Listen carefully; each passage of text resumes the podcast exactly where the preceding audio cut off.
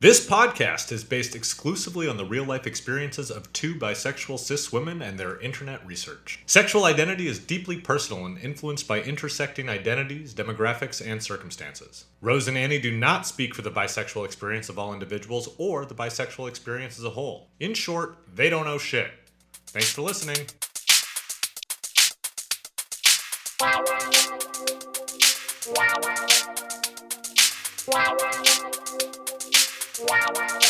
No worries, man. That's the perils of digital technology. It just fucks you sometimes. Yeah, I mean, there are some that do you in a good way, and there are some that just really fuck with you. Just like politics, which is what we're talking about today. Woo! Sorry, I guess I probably shouldn't snap into the microphone. It's probably unpleasant for the morning commute of our listeners. Oh. Do you think people listen to us on their commutes? I know of one listener who does. Oh. I was never a podcast listener in the morning times commuting. Why not? First of all, I was too scared to listen to anything while I was biking. But when I used to drive, I preferred to listen to really shitty, like, morning radio shows because I have bad taste. Do you have, like, a host or a segment that you really remember? Yeah, there was a morning show in Portland that did a segment. It was always on right when I was going to work. It was called Second Date Update, or... Yeah, second date up. Did you have this? No, it just sounds interesting to me. Oh, God, I wish I could remember the hosts' names. Hold on. I have to look this up because someone's going to have listened to this. They're going to be screaming the name of the host. Second Date Update, Portland, Oregon. Yeah, Brooke and Jubal. Those are the hosts. Jubal? Yeah, Jubal. Very, very unfortunate name. Also just, oh, God, I almost fell over. Also an unfortunate person. But the premise of the show was, it was totally fake. Like, you could tell they had hired actors to call in. But the premise of the show was, like, two people went out on a date, like a blind date or, like, an internet date. And one of them ghosted the other after this first date. And the person who got ghosted would call into the radio show and be like, I don't understand what happened. Like, it was going so well. And I just need you to call them and figure out, like, what happened. So the hosts would pretend to be, like, someone who... I know, it's so fucked up. They would pretend to be someone who was, like, giving out a free cruise or whatever. Or, like, needed to do an inspection in their home. And they'd be like, hey, is this Lindsay? I don't know how they'd get it around to the talk of dates. Yeah, but in order to get this home inspection, we need to know about your most recent bad date. Right, yeah. They'd be like, do you know someone named blah, blah? And they'd be like, oh, yeah, I went out on a date with them. They'd be like, yeah, we actually know them too, and it's so weird. They said it went really well, but sounds like you don't think so. And they'd be like, no, he eats his own toenails or whatever. Look, that's what I'm looking for in a partner. Will eat own toenails. It's my only qualifier. I need assurance that in the apocalypse, shit's gonna be okay. Yeah, we'll eat my toenails. I don't want them to go to waste. It's terrible. I'm sorry, we can't talk about this. I actually think we've talked about this before, and I deleted the whole segment. Is that like a sign that we should just end the podcast? Unfortunately, that's it. This is our last episode. It was nice to get to know you guys. Apparently, we're all out of ideas because we've come for a full circle on toenails. Or this is the idea we really need to dive into. Yeah, apparently I'm pretty interested in it, so... You look pretty embarrassed. Were you the lead on the toenail conversation? Yeah. Yeah, I actually loved that show because I was just hoping to get on it someday. Anyways, we should do the show now. Should we do our... Okay. Hi! Oh my gosh, I'm sorry. My cats are like really fighting right now. Cat fight. That's like a real morning talk show host thing, soundbite. Like, yeah. It's usually like two douchebag dudes and then one like straight man lady. Guys, stop it. Hi, I'm Rose and my pronouns are she and her. And I'm Annie and my pronouns are also she and her. And we're here to provide some context about the bisexual experience by sharing stories, getting advice, and talking about queer people we like. Yeah. Or queer people we don't like, because there is someone on this list that I don't particularly care for. No. We're not doing opinions. I'm cutting that. Why are you not going to share your opinion about beep? Because everyone deserves to make a... form an opinion based on facts alone, which is what we're hoping people will do when they go out and vote in their caucuses or primaries or in November for the general election, the presidential election, because it's a election year. Get out there and vote. Vote, vote, vote, vote. We originally recorded this episode, unfortunately lost the files to a horrible fire. We're both okay. We both survived. I mean, I am just much more attractive now. The burns worked in ways they don't always. They burned away the ugly parts. Just a mere 90 to 95% of my face. There's no ugly parts. We recorded this a few months ago. We're re-recording it now for the better because a lot of the candidates that we talked about on the original episode are now out of the race. But state primaries and caucuses are still happening. There might be additional candidates that are appearing on ballots in your state. I know California has like a ton of randos. No offense, California, but like figure it out. Get your shit together, Callie. Get your shit.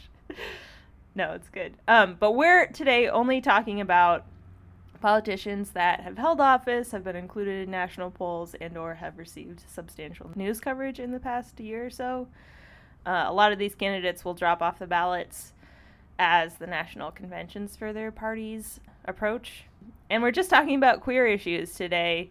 And really, we're only talking about actions that these people have taken on queer issues, not really... You know, a lot of politicians will just say they're going to do something and then not actually do it. And that's kind of useless to us.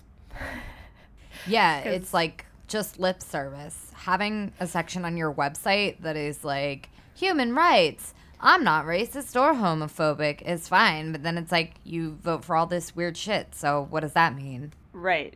Yeah. It's just so many politicians have said so many nice things about the queer community over the years and just done absolutely nothing for us.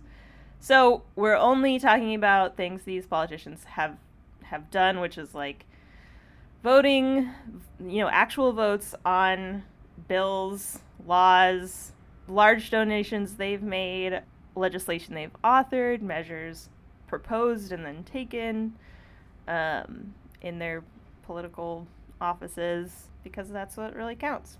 We recorded this episode before Super Tuesday, which was on March 3rd. In case you don't know, that's a day where 14 states and one U.S. territory hold nominating contests to determine the Democratic delegate. During this one special night, 1,357 delegates are given out by voting, and you only need 1,991 delegates to win the nomination. So it's a huge night. After Super Tuesday, a lot of contestants end up dropping out. So if we speak about some people who are no longer in the race, sorry, you can fast forward or you can just learn a bit about them. Hell yeah. Yeah, so we're just going to do a quick rundown of all the candidates that we know of right now who are running for president, only for president. Maybe later we'll do one on, like, specific issues. If it seems like pressingly important, which I guess it always is. Or if there's something that you want to hear about in the political sphere and you want us to talk about, you can write to us. Our email is hellogoodbis42069@gmail.com. Hello Goodbyes 42069. Hell yeah. And also, if we miss anything while we're talking about these candidates that you know of, a stance that they've taken, not a stance, don't email us about stances, we're only talking about actions here, but if you know of something they've done either in support of the queer community or not explicitly not in support of the queer community, please write us and let us know. We know that a candidate is much more than their LGBT values and actions.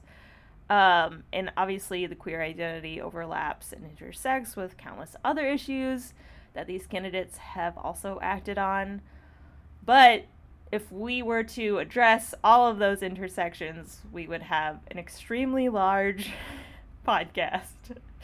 We would have to have a whole separate series. Yeah. So today we're just doing the queer stuff. We're just doing the queer stuff that we've been able to research in the past few weeks. So yeah, that is my disclaimer. Great. Do you want to tell me about our first candidate? Yes, I do. Our first candidate is Joe Biden, Joey B. He is the former vice president of the United States. He served from 2009 to 2017. He was also a U.S. senator from Delaware from 1973 to 2009, which is a crazy long time. And he was a candidate, and is a candidate, for president also in 1988 and 2008. Here is what he's done for the queers, or against the queers. In 1993, he voted in favor of 10 U.S.C. 654, a section of a broader federally mandated policy that deemed homosexuality incompatible with military life, thereby banning gay Americans from serving in the United States Armed Forces. So he was for Don't Ask, Don't Tell. That's what that law is. In 1996, he voted in favor of the Defense of Marriage Act, DOMA, which prohibited the federal government from recognizing any same-sex marriage. So he was for DOMA. Two not great stances to have. And in 1996, he voted yes on prohibiting job discrimination by sexual orientation. So kind of progress. Coming into the fold slowly. Yeah. In 2000 and 2002, he voted yes on adding sexual orientation to the definition of hate crimes, which is great. And in 2006, he voted no on a constitutional ban of same-sex marriage. So a total about-face on that issue in particular. So that's Joe Biden. Some good, some bad. Yeah, which I think is more common than not for politicians who've been in the game for so long. Yeah. Do you want to do one of yours? Okay, I'm going to talk about Tulsi Gabbard, who is a U.S. representative from Hawaii since 2013. Tulsi Gabbard is interesting. Is she still running? Yeah, she is. Okay. I think after Super Tuesday she'll probably be out, but for now she's running. Okay, so until 2004, she voted and lobbied against same-sex marriage in Hawaii and opposed efforts to research LGBT harassment in schools. Most of the voting records that I found for her didn't go far back enough for me to do an independent verification, but in 2012, she made a public apology for her anti-gay legislation. She did that in line with when she announced her run for Congress. And she apologized again on Twitter in 2019 when she announced her presidential bid. So I would assume if the candidate is apologizing for those actions, they are likely to have taken place. It's also important to note that she did a lot of this work in line with her father's organization, which is called the Alliance for Traditional Marriage, and they support and advocate for conversion therapy. In May 2016, she voted yes on prohibiting the use of funds for discrimination based on sexual orientation and gender identity. In March 2019, she voted against banning service people in the armed forces for being openly transgender. In May 2019, she voted yes on prohibiting discrimination based on sex, sexual orientation, and gender identity in areas like education, employment, and housing. So, rocky start, and then that voter history that I just read to you. Next up is Michael Bloomberg. He is the former mayor of New York City. He was mayor from 2002 to 2013. He is also the CEO of Bloomberg LP. In 2002, he signed the Transgender Rights Act of New York City into law as mayor.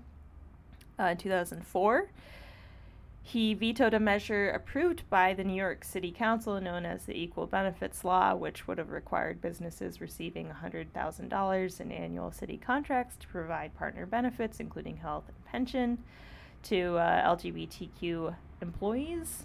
So, not great. Although... Wait, he supported that? I'm sorry, could you repeat it? Did he support it or not? He vetoed, so he nixed a measure to provide benefits to LGBTQ people, which, I mean, you can read up on that. There are people who say he was trying to get better benefits for queer people. So, I don't know. He also signed Executive Order 72, which required city vendors to report whether they had offered healthcare coverage on an equal basis to spouses and domestic partners of employees. But he didn't require them to do that. He didn't require city vendors to report that,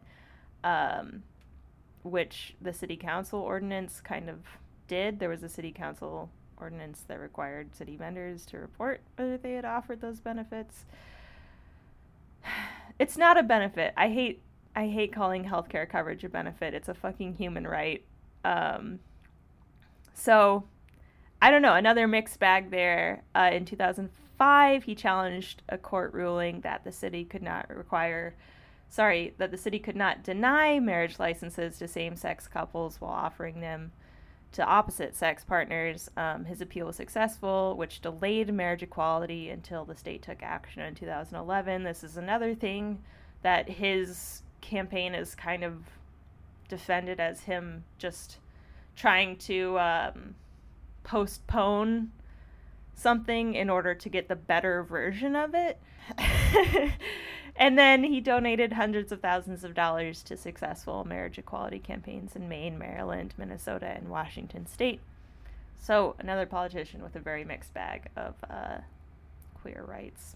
Yeah, I would also say if you're really into a politician or really against a politician, and then they vote in a way that doesn't quite fit with your understanding of their views, first, I would suggest reading several different takes on why they voted that way, preferably from several different, well, the two different sides of the aisle.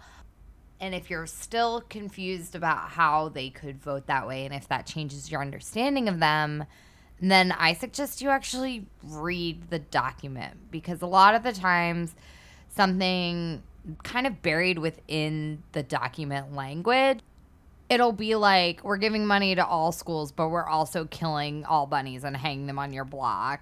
And it's like, did anyone else read this document? And to what end are we doing this? It's just that sometimes they put something in that's contradictory to the rest of the bill. And that's just how politics works. So if you read or see something that's contradictory to your understanding of a politician, just dig in. Again, that's great advice. Amy Klobuchar is the U.S. Senator from Minnesota since 2007.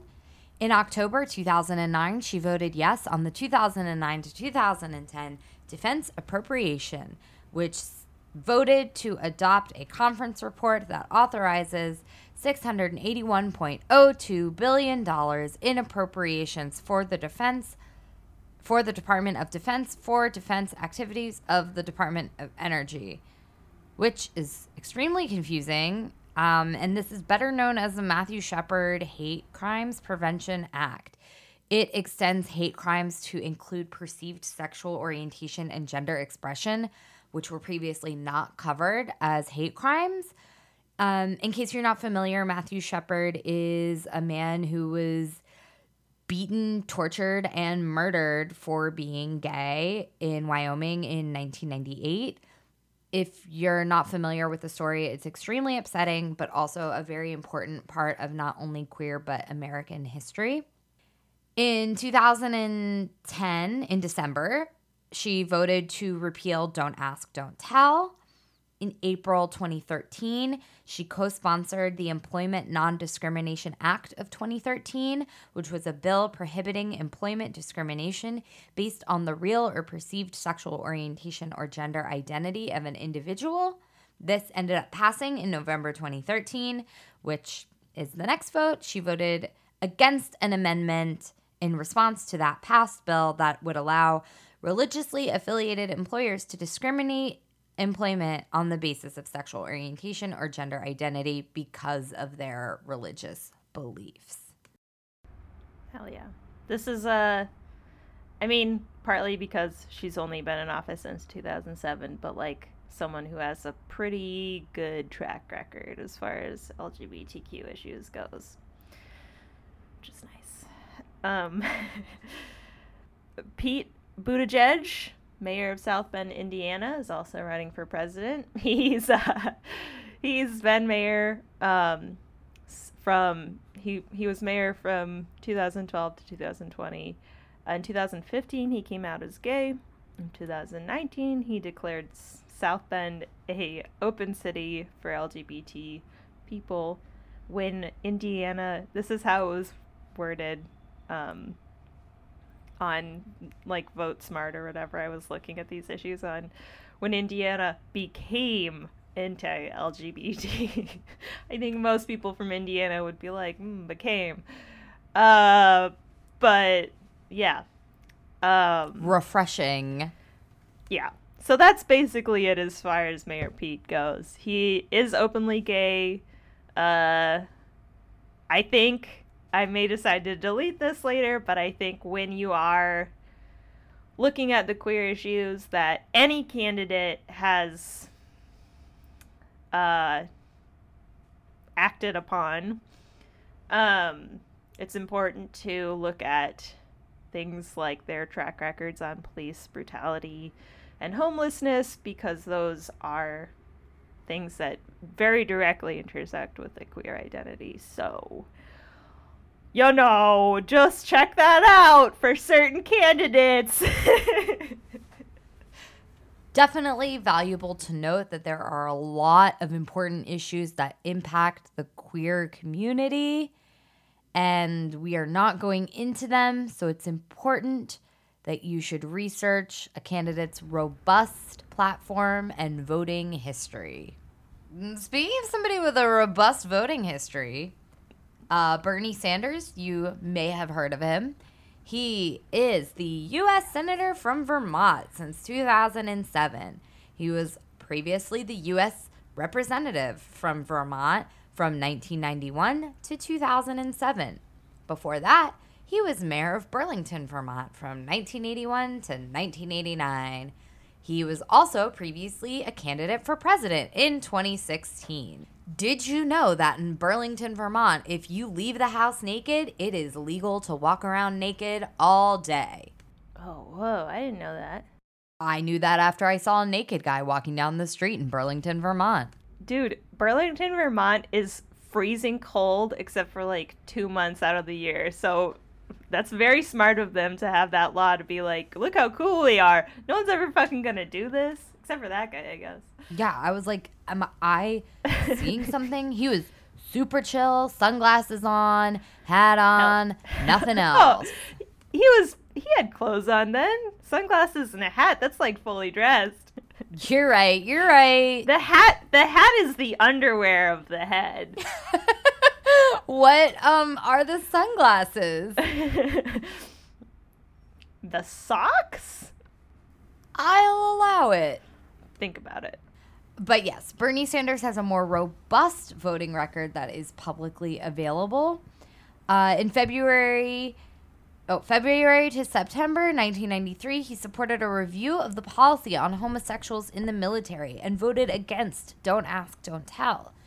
In November 1995, he voted against removing health benefits for the domestic partners of Washington, D.C. government employees. In July 1996, he voted against the Defense of Marriage Act, which defined marriage as between a man and a woman. In October 2009, he voted yes to expanding hate crimes to include perceived sexual orientation and gender expression. This is the Matthew Shepard bill. In December 2010, he voted to repeal Don't Ask, Don't Tell.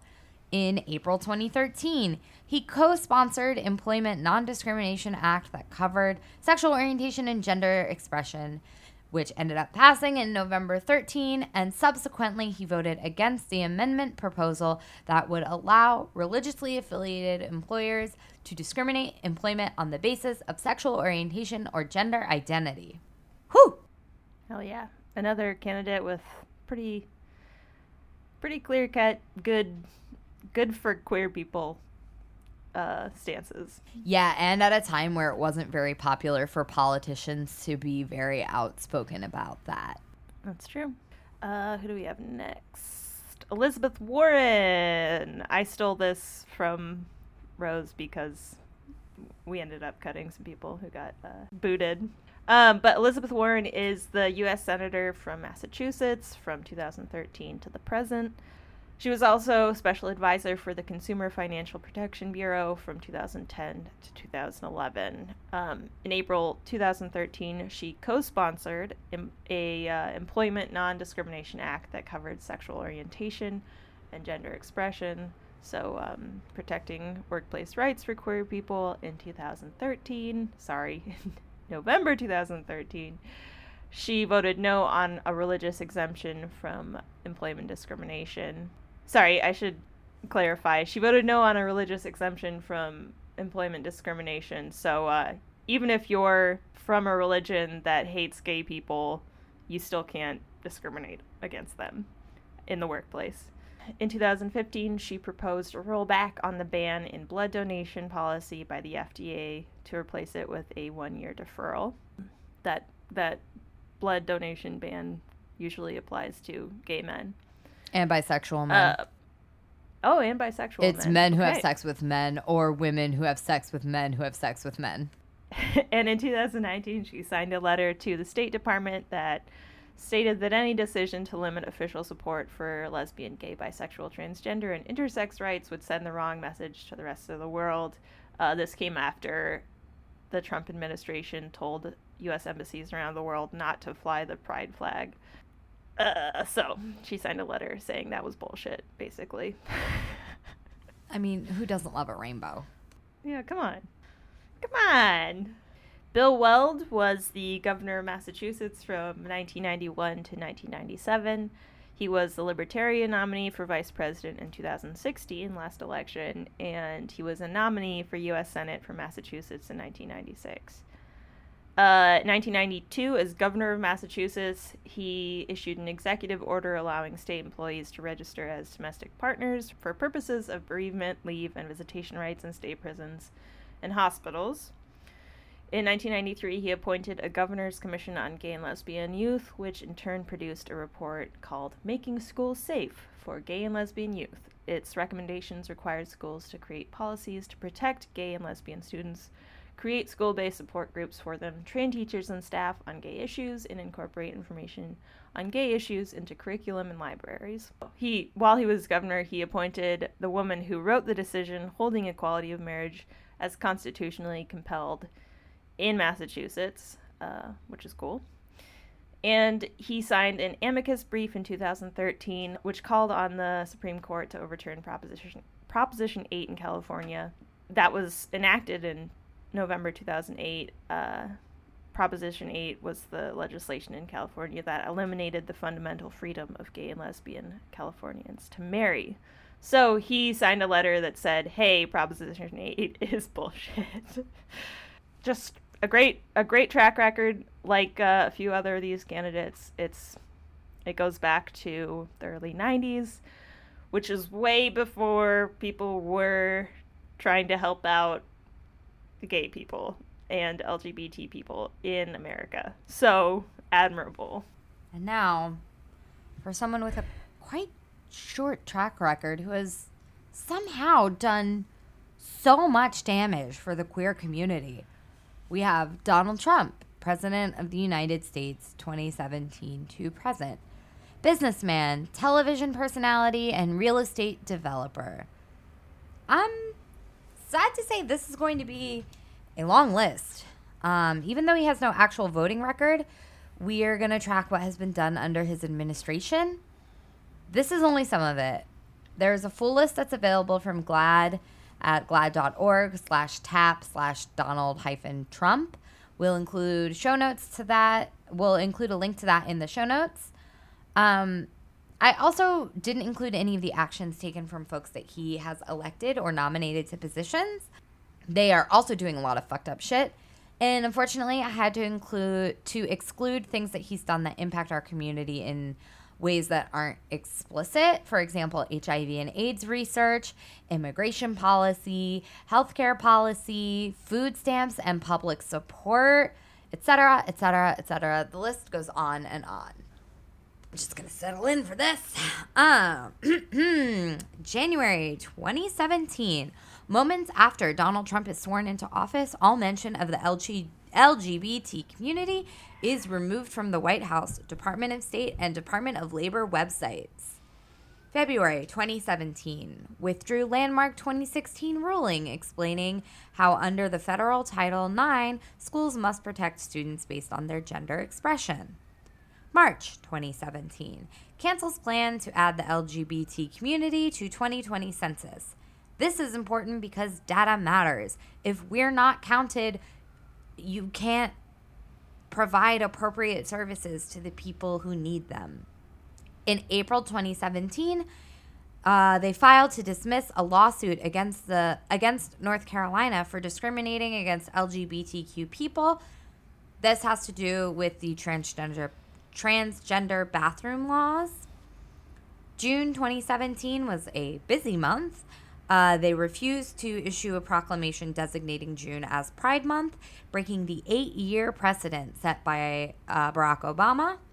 The Department of Commerce removes sexual orientation and gender identity from their employment policy, their equal employment policy. Eventually, after protests, they do add it back. There's an internal memo from the Department of Education saying to dismiss complaints regarding bathrooms filed by trans students. In July 2017, President Trump bans all transgender service members from serving in any capacity in the U.S. military, threatening to fire 15,000 currently serving troops over Twitter. This was eventually implemented in April of 2019. October 2017, the Department of Health and Human Services removes LGBTQ from future budget requests through 2022. The Department of Justice reverses policy that provided non-discrimination protections for trans people at work under Title VII.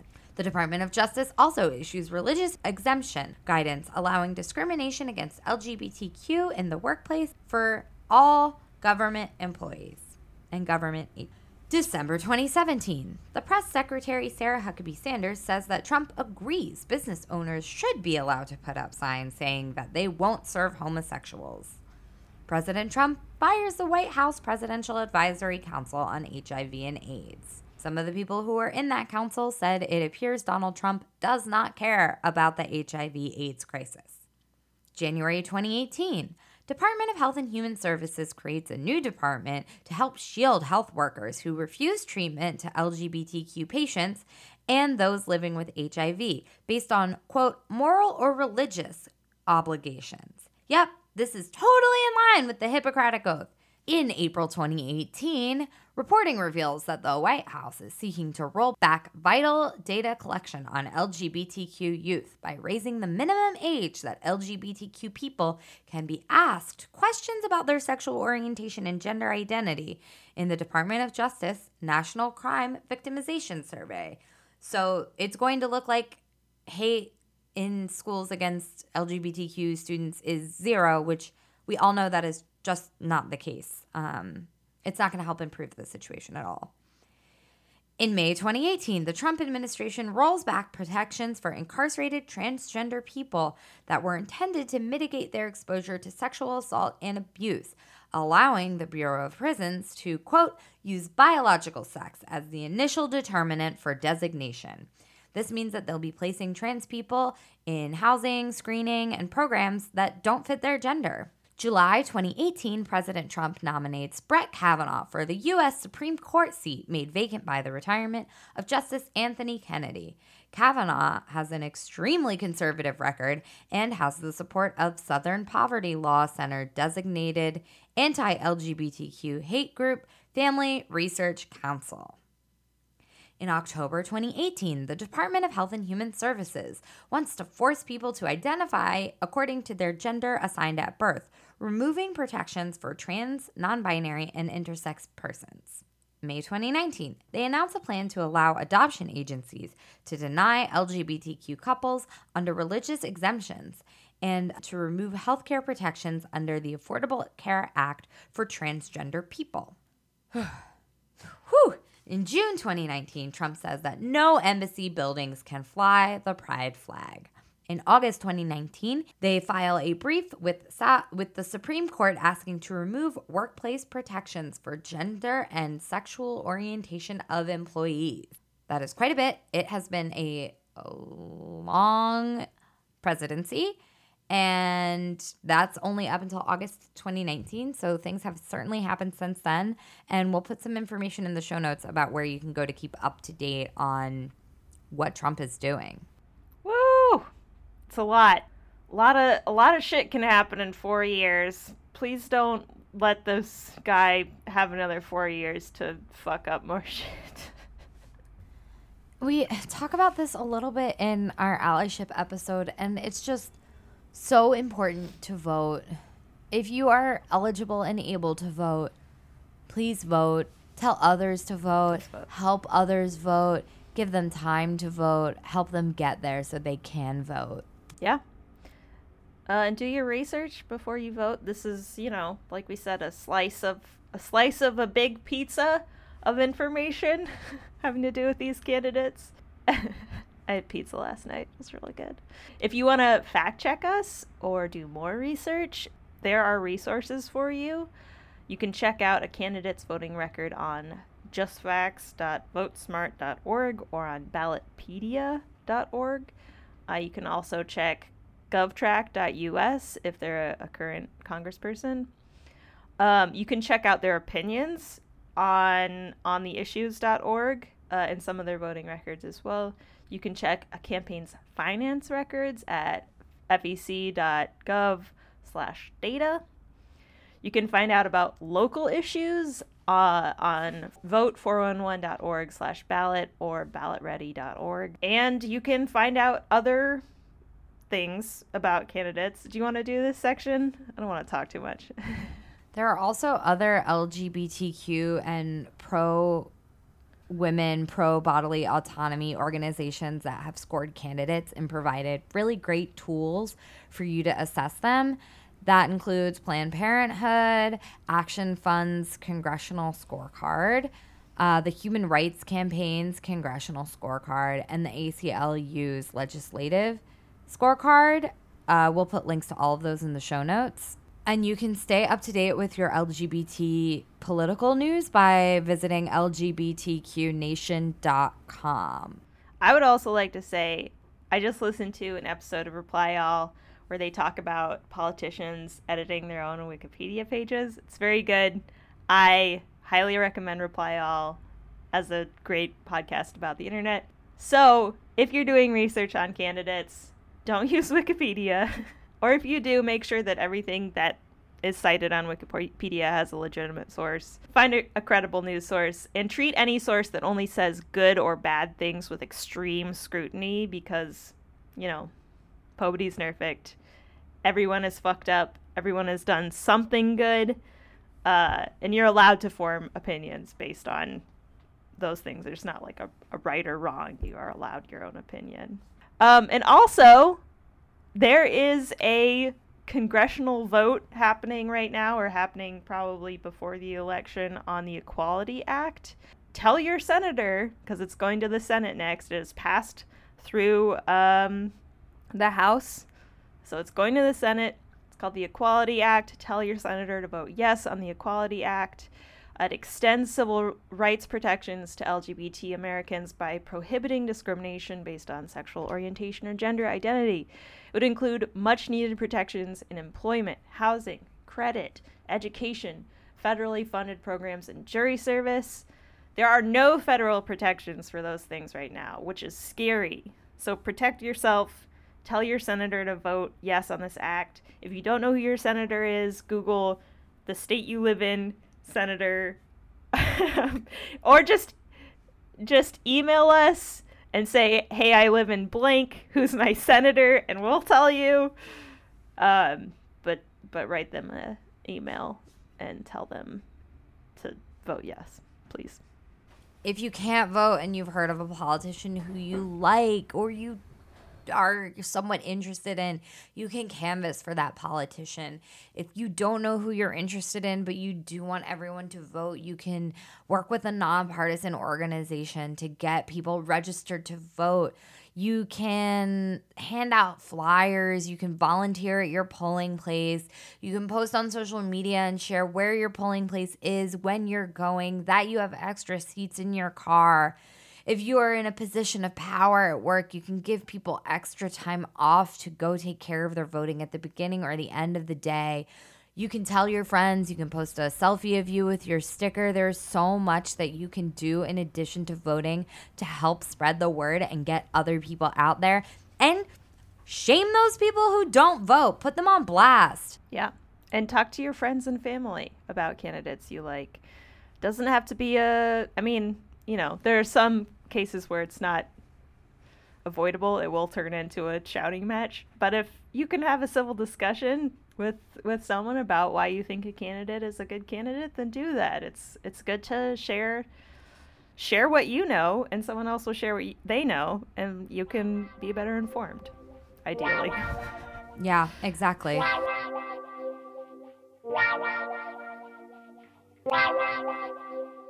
Speaking of being informed, I heard that we have some bylights. Bylights, yes. 1 in 5 LGBTQ Americans isn't registered to vote, according to MarketWatch. That's despite the high stakes in 2020. So go register to vote on vote.gov now, if you have not. There's a new web integrity project that reports changes to the LGBTQ-related web content under the Trump administration. I know GLAAD is also doing this much more broadly, I think, but that's the Sunlight Foundation. They have a report that compiles all the web content changes under the Trump administration and kind of tracks the trends, kind of looks at the data behind what they're altering or deleting or adding that is bad for LGBTQ Americans. So check that out. We'll have a link to that. Tennessee passed a bill that allows adoption agencies to ban gay and lesbian parents. House Democrats called for ICE to release transgender detainees from, quote, inhumane facilities. They were asked to provide a response with a detailed plan by January 27th or to release all trans inmates at that time. We looked it up since this is a little bit later, and all of those detainees were moved to presumably more appropriate facilities. Powering on, Trump advisor, this was back in January, but a Trump advisor told a lesbian teen considering suicide to get conversion therapy. As we all know, conversion therapy works and does not increase the suicide rate. So I'm being sarcastic. I pulled this because I really liked one quote that this Trump advisor had. He said that, quote, he said that he learned about the, quote, brilliant plan of gay activists to normalize the abnormal practice of homosexuality using the same brainwashing techniques that had been used by the Chinese for hundreds of years. It's perfect. So yeah, this is who's advising our president right now, and it shows. Do you want to spread some bi history love? Oh, yeah. I did want to talk about how in 1997, Evelyn Montilla came out as she came out as America's first openly bisexual state official in 1997 in Connecticut. Montilla was born in Caguas, Puerto Rico, and moved to Hartford, Connecticut in 1978. She was first elected to represent the predominantly Latino 4th District in a special election held in February 1997, and she served for a time as Deputy Majority Leader. She would not run again, she decided, in 2007, but I would love to have her as a guest, so if anyone knows her, let us know. I mean, I'm assuming she's a listener. We want her and Kate Brown, so... if anyone knows Evelyn, Kate, pick up the phone. Don't be intimidated to call us. Yeah, exactly. We know we're very busy, important people, but should we email them from 42069? Yeah, definitely. Oh my god. Did I? Oh, yeah. And she's doubling as my my Bising star as well. I feel like I should say that. I was like, did I forget a Bising star? No. She's also my Bising star for this week. That's fair. That's fair. My Bising star is Vineet Mehta, who is a writer, programmer, and all-around cool fucking Indian bisexual guy that you should definitely follow on Instagram. In a platform with so much negativity, his Instagram always just make me super, super happy. His handle is NintendoMad888. We will include a link in the show notes. And recently he started a YouTube channel called The Ambisitters. And, you know, I love a good pun. And he's got a dope bisexual tattoo, so... hell yeah. I would also love to have him as a guest. That'd be really fun. I bet he'd say yes. Vineet, this is the ask. It's very formal. Yeah. You need any advice? I do. So, like, a lot of these politicians voted a really long time ago for some things that are pretty anti-queer community. And I'm just wondering, like, what's the timeline on these types of things? Like, do you have to have been perfect your entire career, or is there a certain point at which we allow for growth and change? Like, I know I certainly don't want to be judged on anything I did 25 years ago or opinions I held even 10 years ago. That's like, wow, I've changed and grown so much. And I think that that kind of work should be applauded in not only our politicians, but every individual. So it's like, how do we not forget somebody did bad shit, but also afford them an opportunity for growth and to make changes? Right. Yeah, it's really hard. I mean, so much of adulthood is like learning how to compromise. And I think it's very rare that anyone would find a political candidate that has not had to compromise on something. So, yeah. But there's also shit that, like, I personally feel like I shouldn't have to make compromises about. I think it's, like, a fundamental human right, and it should have always been. And how could I possibly support someone who didn't think the same way? So, it's tough. So, if somebody has the formula... yeah, if someone has the formula for figuring out... yeah, just let us know. Yeah. My call for advice is, how do we feel about posting political opinions on social media? I don't know how I feel about it. I feel it is important to get information out to as many people as I can, and it seems like social media would be a great way to do that. But I don't know if it's effective, and I don't know if it will irritate people more than it will inform them. So, like, is there a good way to say, hey, I'm voting for this candidate because I like them a lot? Or does it always come across as douchey? Are you interested in my advice? Yeah, of course. I think it's like the difference between, like, you're not just going to post and be like, this candidate fucking rips. Like, you might start it that way, but I know that you're going to be like, fact, voting history, policies they've supported, etc.